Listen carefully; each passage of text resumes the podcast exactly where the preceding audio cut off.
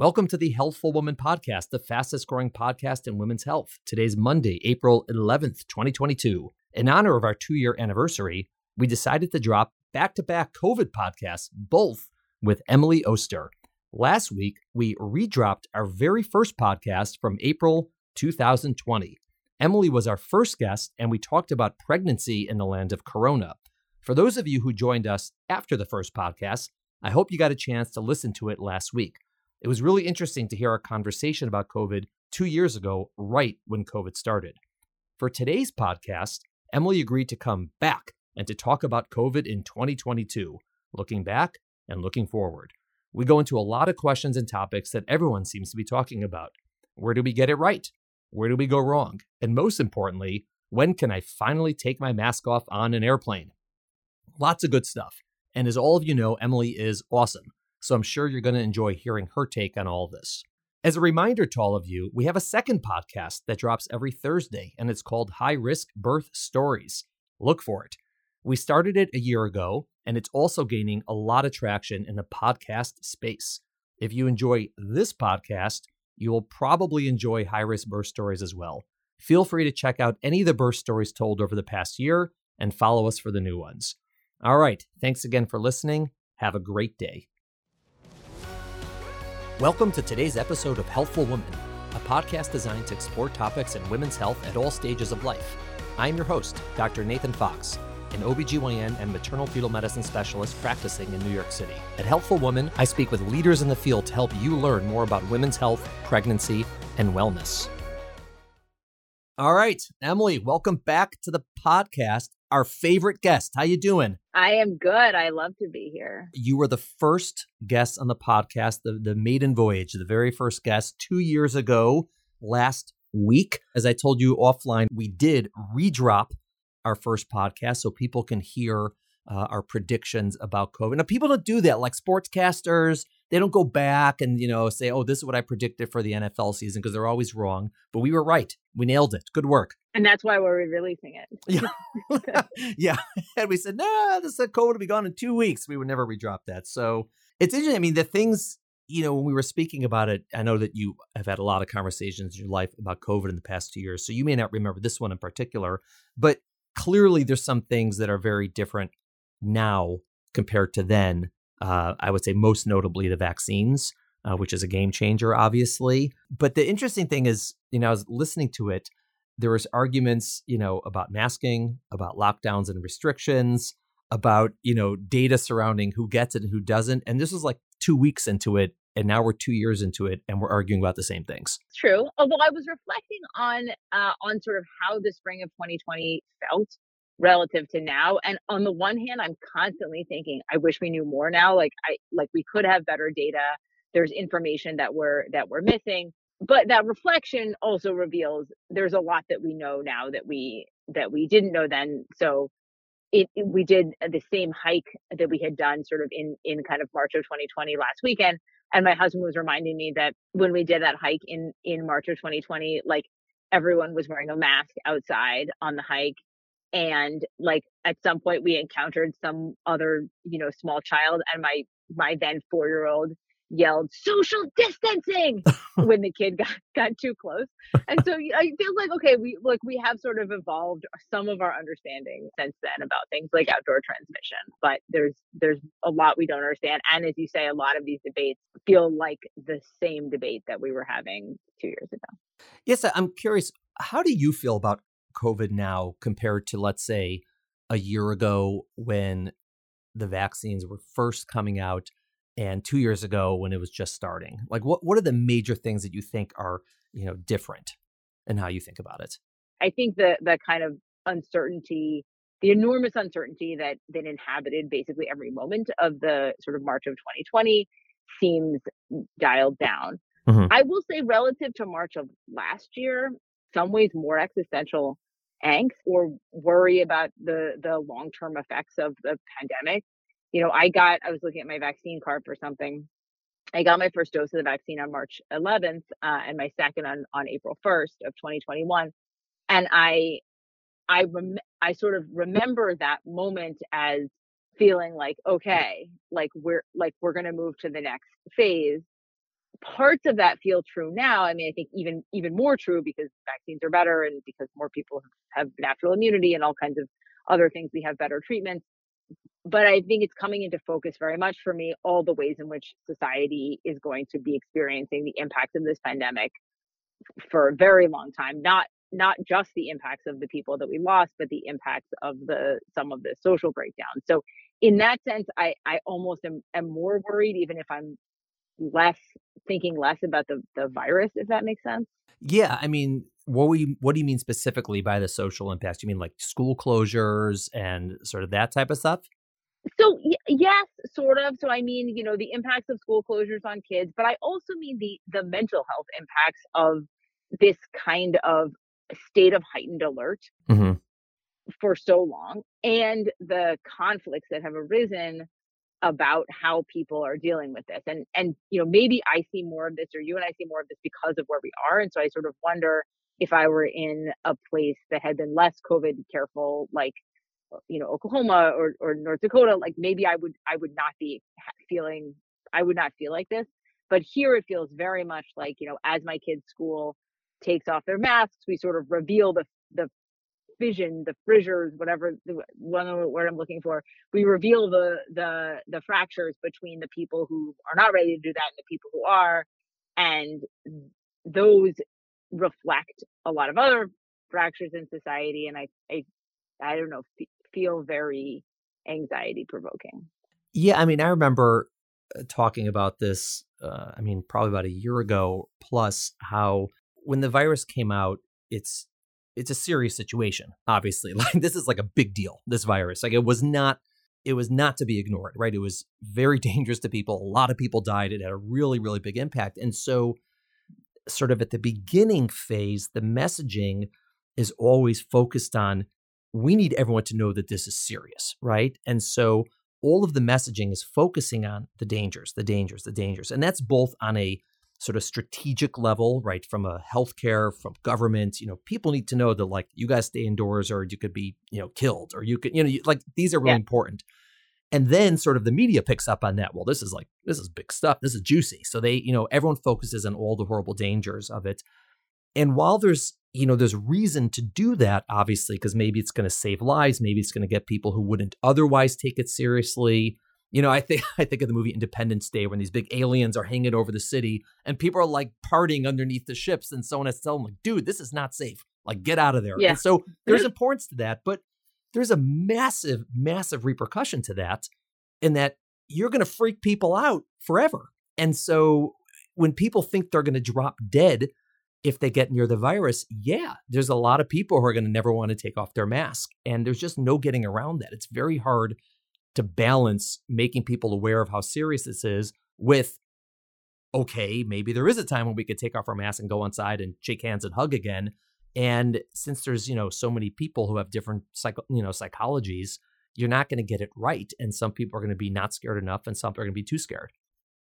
Yeah. And I think part of what I find a little, you know, frustrating about some of the of the messaging that we the sort of some of the evolution of the messaging is there is a sense in public health sometimes that we have this one lever, which is trying to make people take things seriously. And that's a lever that we use free- with frequency and a lever we're very comfortable with. And when we observe population writ large not doing all the things that we think would be important, there is a tendency to just ratchet up that lever but what happens then is that the people who are already very anxious are then doing more, whereas the people who are not anxious are are not who are who weren't listening in the first place are not listening any more than they would, and that's right. how you get to a situation where there's a lot of people, you know, and this was true certainly. Maybe it's less true now because so many people had Omicron, but the sort of in the in the kind of period in which we were we were sort of pre Omicron, there was a real opportunity for a lot of people to get vaccinated and getting vaccinated really would have saved a lot of people from dying. And yet, the messaging, how in whatever way the messaging came out, one of the results was those people didn't get didn't get vaccinated, but some people who were already vaccinated a bunch of times became afraid to, you know, leave their house uh, again, even though and and are still afraid to to leave their house or to go to the grocery store or to eat inside a restaurant even though at this point, you know, those risks are are really small. Yeah, that's really interesting. I, I agree with that, that people are already fearful, getting more fearful. And I think yeah. one of the other things is, and this is something that you mentioned again two years ago when the when the pandemic was just starting, was that one of the issues with restrictions is there's almost like a breaking point that you can sort of do a certain amount, but once they get too restrictive, people then blow it off, right? They just they say, all right, mm-hmm. I'm out. I'm not doing any of this stuff. And so if you give people sort of like a small and dosed, reasonable restrictions, you may get, you know, some follow, you know, some people are going to follow you. They're going to, you know, comply or whatever it might be. But if you say, all right, you can never leave your house for the whole year, people just like, all right, screw it. I'm leaving. I'm walking out. And it's hard because you can't, you have to know exactly where the right point is. And I do think that we probably as a society went overboard. And that's same thing. What, like, why did so many people not get vaccinated? And I think you know, there's always conspiracy theorists, but they've always existed. We've always had people who didn't vaccinate, and they were this small segment of society. But I think once the government comes in and says, we're going to mandate it, everyone's getting it, we're going door to door and inoculating people, people dig their heels in and they're like, nah, not me, you know, and then it becomes yeah. a fight as opposed to just, all right, listen, we think everyone should get vaccinated. It's available everywhere.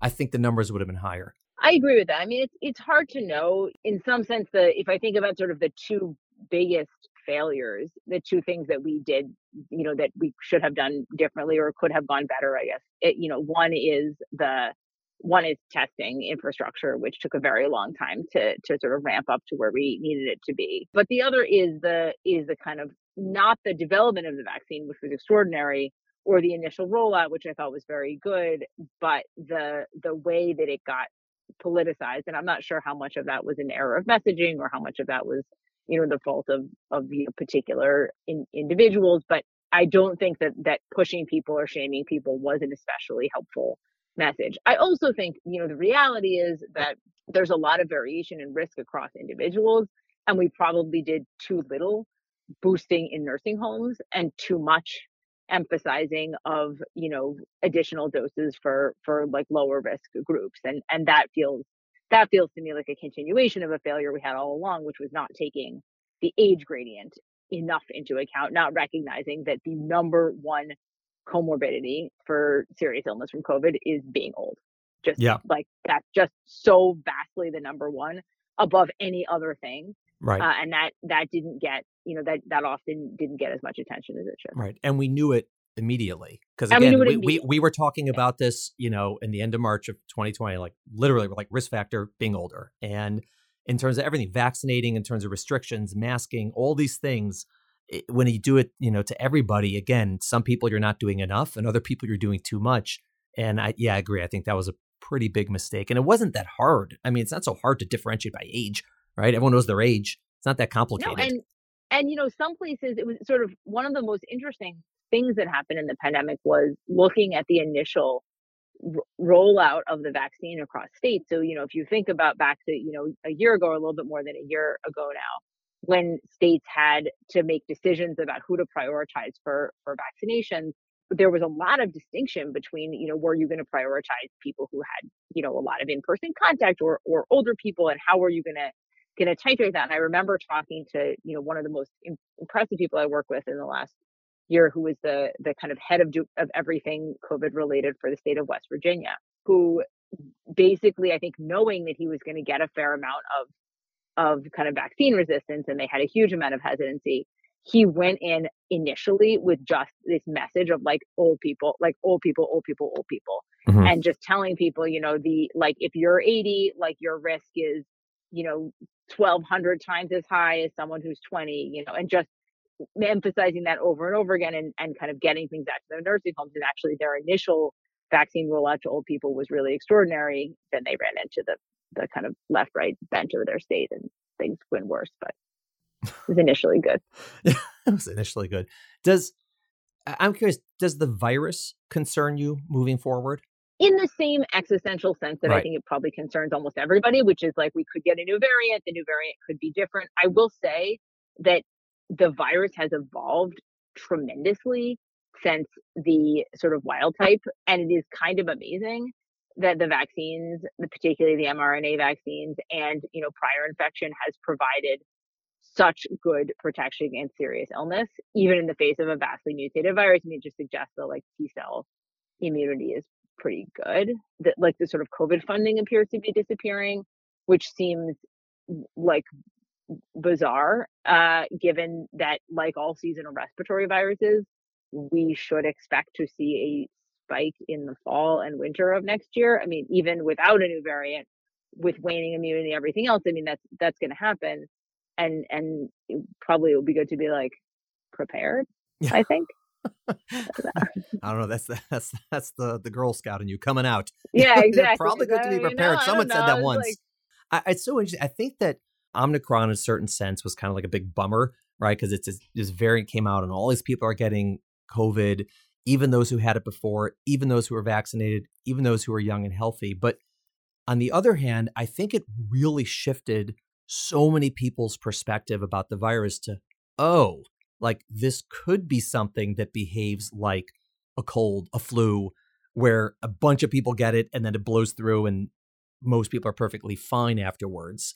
And I think that it actually kind of, you know, people like loosened up a bit after Omicron went through and and it wasn't so it wasn't the same thing as like the Delta wave last summer. Yes, because so many, I think at that point, also a lot of people who had been very, very cautious leading up to that point, who had effectively done, you know, everything, like had, had been really cautious about avoiding the virus, had been, you know, boosted and, and fully vaccinated and everything, then, then got it. Yeah. And, you know, and I think it, it partly sort of reveals some of just the inevitability of, of respiratory viruses. And I think partly it revealed to people that okay like i'm you know i'm lucky there was a frame there which was like i'm really lucky that i was vaccinated and also you know this happened and like it wasn't great you know i had covid it was like not a great week but it was also you know it, it was it was okay it behaved sort of like a, a flu uh maybe a mild flu and and i think that that changed a lot of people's mindset around both the inevitability and the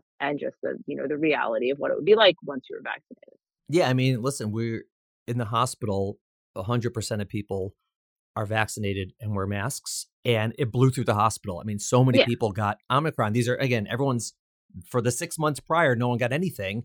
And it just shows you that there's there's only so much you can do for these things. And it it also, you know, I, I was on a I was on a flight. I flew to Israel last week. And the whole process, I'm like, what are we doing here? Like who who's in charge of all this? This is like the most ludicrous thing ever. Everyone before they got on the plane has to get a PCR test in the US. All right, fine. You don't want someone getting on the plane as active COVID, whatever. I mean, okay. Everybody on the plane has to wear a mask the entire time, except when you're eating and drinking, right? Because at that time, COVID can't be spread right? Does. It knows yeah. if you're eating. Yeah, when they yeah. serve the drinks, just like it knows if it, yeah. it, knows the COVID knows the net's really me, Kyrie Irving. Yeah, it's a it's a break. Uh, it's like when you're playing tag. It's it's like a safety, you know, and it's like no no I'm I'm on safety. I can't be tagged. I can't be out. Yeah, same thing like the airport. Everyone has to wear a mask in the airport except when you're all the people sitting down and eating, right? So twenty percent of the people in the airport don't have masks on. You can't get COVID that way. And then we land in Israel, and you have to get a PCR when you land so that they don't you're not in lockdown, and then to come back to the U.S you have to get an antigen test. And then the same thing with the masking and this on the plane, except you're eating drink. And I'm just like, this is the biggest waste of time for everybody. Like, what? Like, why isn't it just optional? Like, if you want to wear a mask and protect yourself, wear a mask. God bless you. Put on an N95, put a shield over your head, do whatever you want. But if someone's like vaccinated, it's like, why am I wearing a mask? You know, 85% of the flight. It's just, it doesn't make any sense. Yet we're all doing this yeah, I mean, I think that the the counter to like to you know to push back on that, I think that the counter that people would say is, look, you know, the the world contains vulnerable people, whether it is you know immune compromised individuals or you know kids who are not vaccinated, who I think we both agree are not in the vulnerable space. But you know, this is the this is kind of the the argument that then you know this is all sort of that that making it what you're advocating in some ways is is really a kind of like totally individualistic approach to say, look, now we have good vaccines, we have, you know, excellent, everybody has access to like a well-fitting N95 mask and fully full vaccines, and you can choose to protect yourself to whatever degree you want. And, you know, that is an individual choice. The way there's a million individual health choices, right? Like you choose, you know, whether what kind of diet you eat, or you choose, you know, what kind of other, you know, healthcare care you get. But then there's this this piece of it, which is well, what about the what about the immune compromised? What about the Um, you know, what about people who who need your protection? You know, for me, some ways I find that argument compelling, but I also think it puts an awful lot of of onus on individuals that should be on some, you know, gov- some sort of broader governmental body.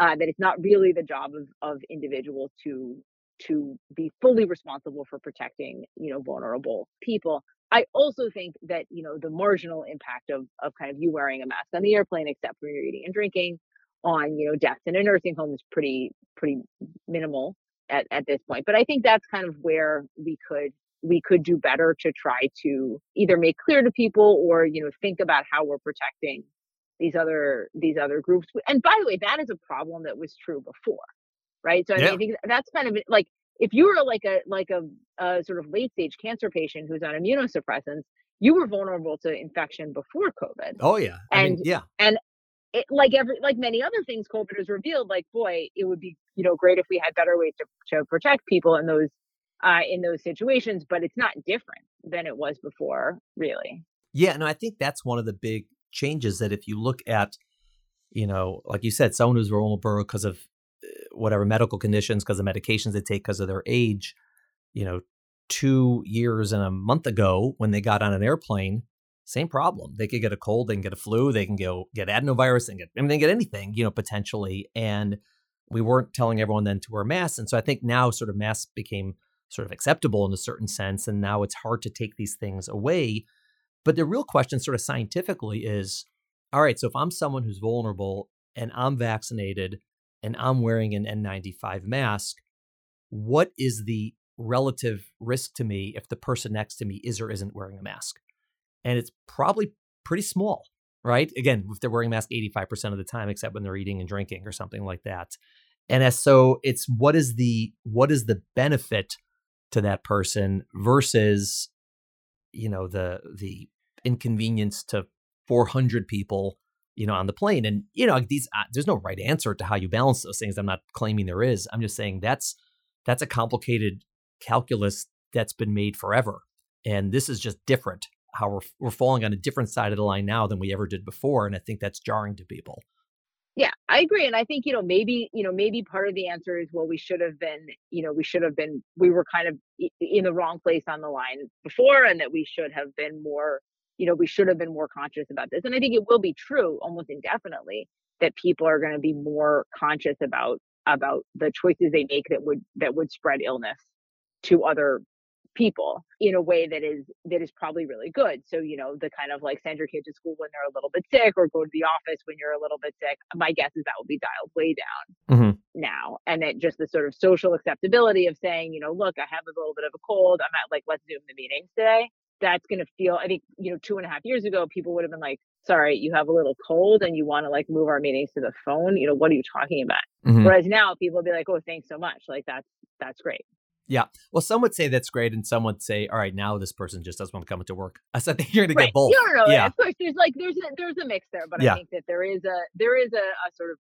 we will see more of that, whether it's because people are shirking or uh, or or not. And I think we'll see more masking in those. In you know, we'll see we'll see more masking at at times with respect to the flu and, and all kinds of other stuff. So yeah, and I, I think also, I mean, people have argued a lot about the effectiveness of masking, and there's there's arguments to be had there in both directions. But I think also one of the interesting questions is there's the difference between the effectiveness of a mask versus the effectiveness of a policy that requires people to mask because those are very different. And Absolutely. yeah, because you can say there's something like a vaccine, for example. A vaccine could be, and it is, remarkably effective. But how effective is it, you know, to have a policy about a vaccine? Well, that depends how well it's adhered to and all these other variables that come into it. And I think that's a lot of uh, a lot of these arguments also center around that. Yeah, I I agree. I mean, I think that basically, like it, like two things could simultaneously be true and probably are. One being that if you wear a well fitting N95 mask, you are much, much less likely to get COVID or anything else because, you know, there's mask filtration and we can just like see, you can see that in the lab. You can see that in, you know, the way like you can be in a patient room with somebody and, you know, they can be sick and you don't get it because you're wearing this, you know, this high quality, this high quality mask. So that could be true. And it could also be true that as implemented, mask mandates uh, make very little difference in terms of of spread of COVID, which you know I think probably is true. Whether it's no difference or a small amount of difference, it's certainly not anywhere close to as large as the difference between you wearing a, a high quality mask versus not in an in an environment with somebody who's sick. So somehow like we're having trouble separating those two those two things um, in in the data. Yeah, you could also look at the data at different points in time. So, you know, if you have, for example, like uh, two states, one of them has a mask mandate and one of them doesn't, let's assume they were similar at baseline, which is also not true, but let's assume they are. You can look at the data in the first month and maybe show that the the state with the mask mandate had fewer infections. But then if you waited six months, it may have caught up to everybody that eventually blows through. And so there's so many ways to manipulate this, which is why, you know, people have these sort of preconceived beliefs about mandates, about mass, about whatever. They can cherry pick data that's going to support what they believe based on where they take it from or at what point in time they take it from or how they interpret it, which has always been true in science. But that's, we've never really had these debates in public about these scientific things and putting them on CNN. And so I think it's just gotten real it's got real ugly with all these with with the data.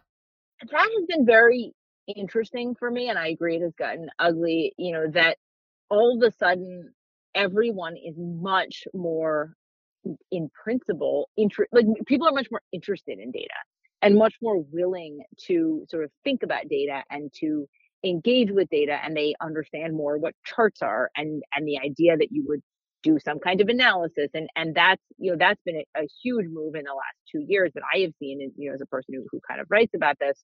But at the same time we're in such a, a sort of evolving and in some cases quite data poor environment that it is very easy for people to cherry pick the particular piece of evidence that they want that supports their thing. And you know as you say with something like masks or really almost any of the kind of non-pharmaceutical interventions we thought about during COVID, there are ways to cut the data that show one thing and ways to cut the data that show that just gets weaponized in in all of the different directions. And because our data literacy is actually at its fundamental core quite bad, it is hard for people to parse the uh, like which of these two charts should I believe? You know, there's right. two similar looking people with two different charts on two different television channels and like how do i know that like the blonde guy with this chart on fox news is like more or less reliable than the other guy with the chart on the on the msnbc like I, how do i how do i differentiate those that's really hard. Yeah i mean this is partly what you do and and I actually it's a good segue because i wanted to do the sort of we're gonna let we're gonna let emily go back in time and make all the decisions for everybody. Amazing. Okay. I'm ready. On the one hand, you could look at it, you know, where do we go right? Where do we go wrong? But it, it's, I'm not doing this in like to be judgmental about anything because, okay, whatever. I'm going to say, based on your understanding of the data and what you've seen and what, you know, you've read, if you could go back in time, I'm asking if you would do things the same or different. So the first I'm going to ask about, because uh, it's sort of the first thing that happened was the lockdowns right? Sort of all Wait, those so. Just so I understand, I I get to choose based on what I know now. Yes, you get. Oh yeah, yeah, yeah okay. Based on okay, what you right. know now, okay. based on everything you know today, what if you could you know get in like a time machine and go back two years?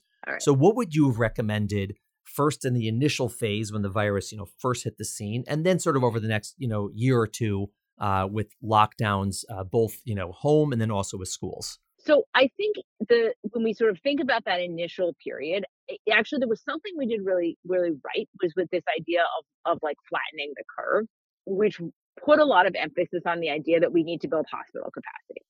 And so I think that wasn't wrong. I think part of part of what happened was was we sort of built the hospital capacity and then never, some ways, like never let up on the kind of lockdown.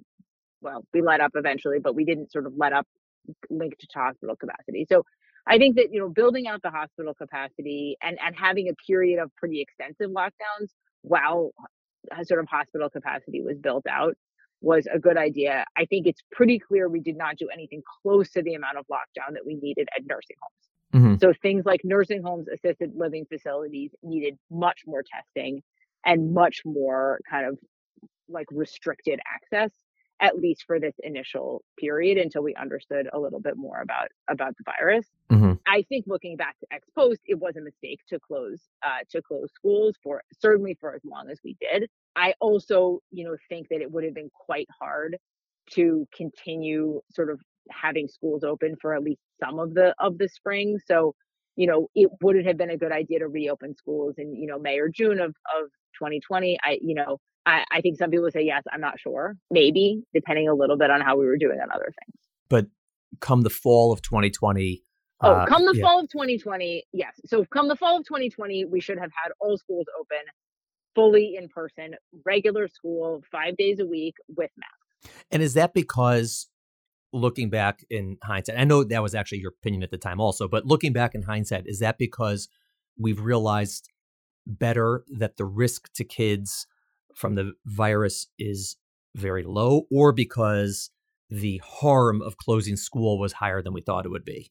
So I think it's both of those things plus a third thing. So I think, you know, if we think about what we learned over time, you know, one is that the risk to kids was low. Although I think to be fair, we pretty much knew that mm-hmm. in almost like at in March of 2020. Yeah, so I don't think we that did. we learned yeah. very much about that uh, over time.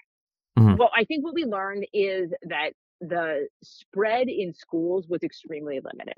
Mm-hmm. So based on these sort of even, you know, some of the data we collected, but more than that, these like careful contact tracing studies in a bunch of places showed that just there was just very, very limited spread in schools, particularly during the kind of like whole 2020, 2021 school year. Like the that there was just not much spread at all. Do you think because there was masking and all that stuff, or just because it's not spread so well in kids? Probably both. So I think, you know, most of the really, most of the sort of really, really limited spread stuff we have did involve kids in masks. And so I think separating out, you know, like how was there more in places with more limited masking? You know, we did masking in most schools in the US. So, but I, I don't think it's just the, the masking. I think it was more that, you know, this is a controlled environment and, you know, people were being careful and kids are not super, you know, kids are just not super high risk and and you know they weren't spreading as much or whatever was the reason schools were just not places of a lot of spread. So i think there was that.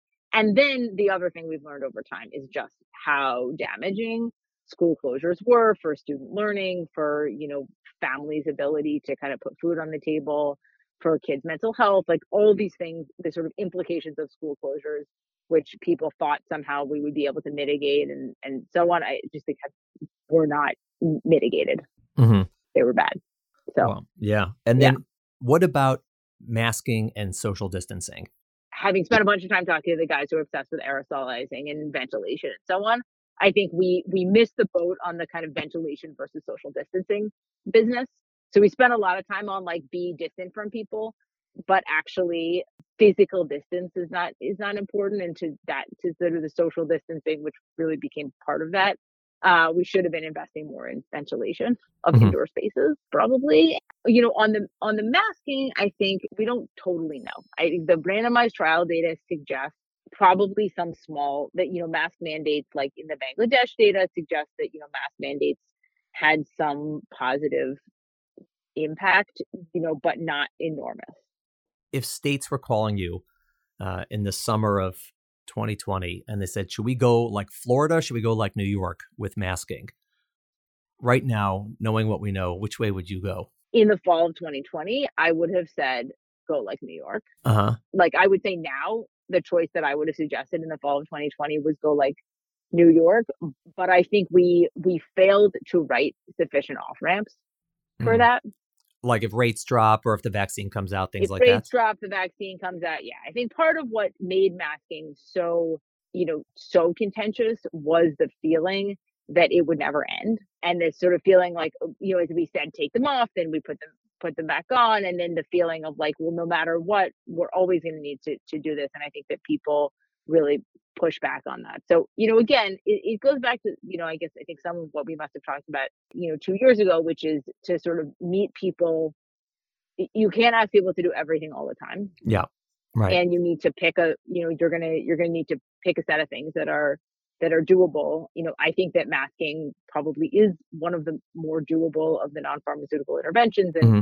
and, you know, with good quality mask can have some impacts so that seems like something to do, but we made it something that was like you're going to have to do this forever. And then I think people got uh, upset. Yeah, and I think also when when there were these potential for off ramps, and we've spoken about this before, they were sort of illogical that they're doing it based on like positive rates or total cases. When, like we said, really they should have focused on hospitalizations or deaths or you know something that matters, right? Whether someone tests positive or not is not as relevant to whether they're sick, and also the data is more poor because it depends who you test, right? If you test everybody, you know, you have more number, you have more total cases and a lower percentage. And so everyone was doing it differently and none of it made a ton of sense. And it was it was very frustrating. Like, you know, I'd be like, all right, there's, there's many more cases. Like, well, everyone's going to school and they're all getting tested. Of course there's more cases. Like, but this is ridiculous. So which is what I want to you at the next one, because I know that you feel very strongly about this. What should we have done with testing?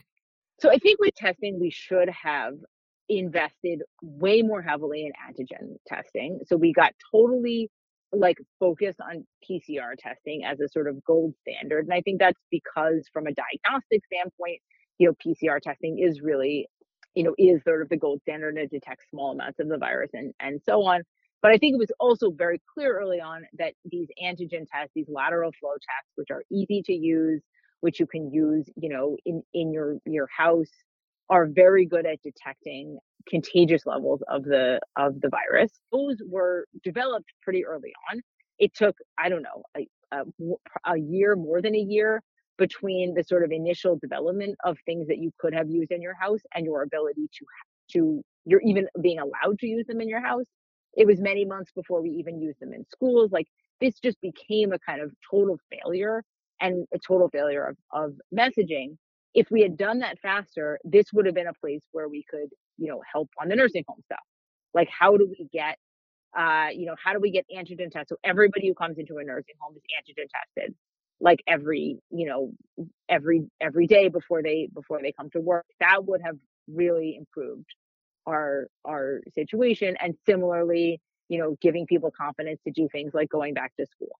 You know, we want to open all our schools in September of 2020 like tell everybody, you know, everybody has antigen tests and, you know, figure out how you're going to implement that. It wouldn't be impossible. You know, the idea that it wasn't until February of 2022 that the government started sending these to people in the mail, like that's, that's just like, it's crazy. Particularly because like all the, you know, like in, all these universities were doing all this testing and it just, it felt like we just really fell apart there uh, for a few different reasons, but Right. We definitely right. the that. universities where everybody's young and healthy, they're getting tested twice a week. But at With places, yeah, PCR but tests. yeah, with With PCR, tests. PCR But but at but at nursing it's homes, they're not doing that. Exactly that like that's we really need to protect the like you know the students who are only leaving their apartments to get their you know twice weekly pcr tests.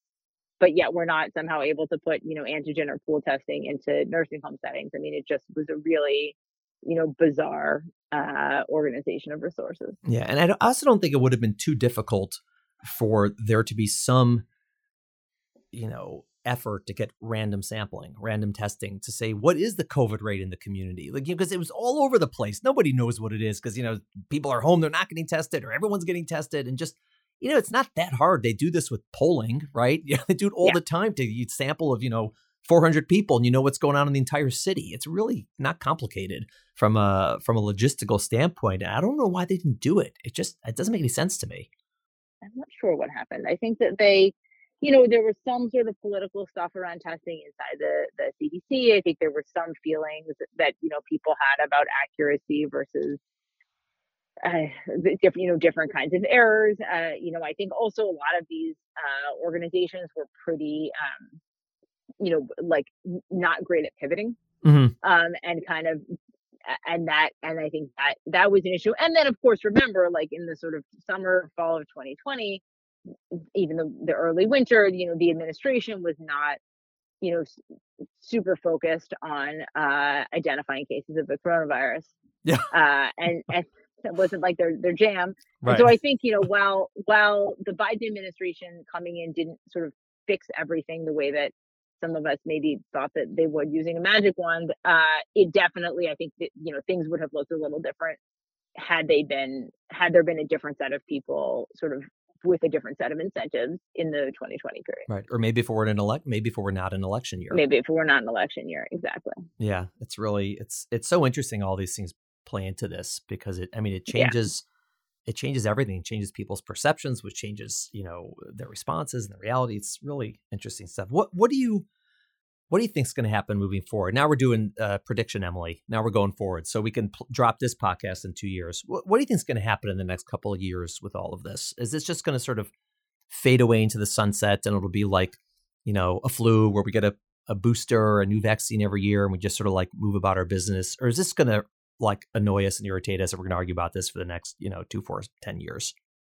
Yeah, so I think the question of I think that for me that lies in whether you're talking the next two years or the next ten years so I think what we will ha- what will happen is, you know, and I think this part I'm basing on, you know, what people on sort of smarter people than I who do kind of viral evolution. I think the the kind of expected path is something like, you know, continued sort of winter surges like with a you know like with a, any respiratory virus like with with the flu and probably you know a, a, sort of moving towards a kind of booster in the fall system and whether that booster is specific to the variant that's you know in um, that's in circulation or or not you know we'll have to see i mean actually when i in the summer of 2020 i did an interview with um, in my newsletter of all places with Bancel, the ceo of moderna mm-hmm.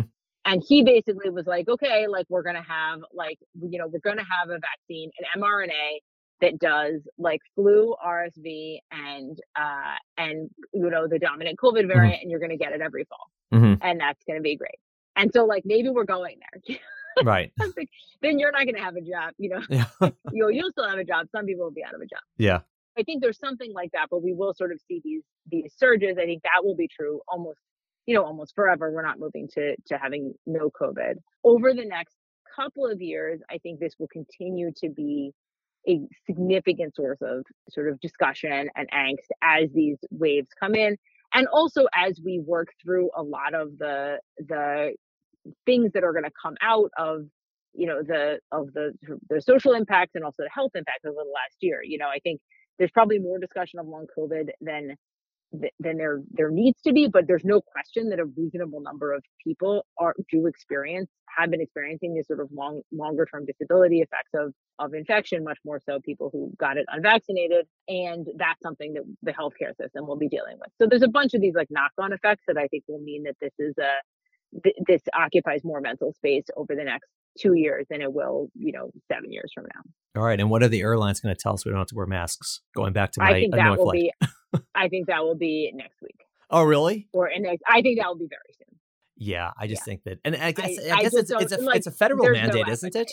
Yeah, there's no like it's a federal mandate. I think that the federal government is not so like going back to the issue of politics. Yeah, you know, I think that the the Biden the the Democrats are quite worried about midterms and what for better or for worse, I think perceive that some of these COVID restrictions, particularly the most visible ones, are not likely to serve them well in the midterm elections. Hmm. And they are therefore, I think, going to be eager to remove some of them sooner rather than later. Fascinating. Wow. That's my that's my that's my like sort of social science political economy hat. wow. Thank you so much for agreeing to come on the podcast again. We love having you. It's always great to talk to you. My listeners love hearing from you, and most of them are, you know, followers of you anyways. But it's really interesting. And I just think that this has been so cool. And yeah, and I think it's going to be awesome to play this back to back with us two years ago because honestly, they sound almost exactly the same. It's really remarkable. It's like I don't know. Do we like do we think it's good? I don't know. I don't know. You know, it's like maybe maybe that's good, maybe that's not good. it's good for you. It's you know it's good for me, perhaps. perhaps. Awesome. Yes. Well, thank you so much. Uh, thank you so much. It's always it was always really great to talk. Thank you for listening to the Healthful Woman podcast. To learn more about our podcast, please visit our website at www.healthfulwoman.com. That's H E A L T H F U L W O M A N.com if you have any questions about this podcast or any other topic you would like us to address, please feel free to email us at hw at healthfulwoman.com. Have a great day. The information discussed in Healthful Woman is intended for educational uses only and does not replace medical care from your physician. Healthful Woman is meant to expand your knowledge of women's health and does not replace ongoing care from your regular physician or gynecologist. We encourage you to speak with your doctor about specific diagnoses and treatment options for an effective treatment plan. Paid sponsors of the podcast are not involved in the creation of the podcast or any of the content. Support for our sponsors should not be interpreted as medical advice from the podcast, the host, or the guest.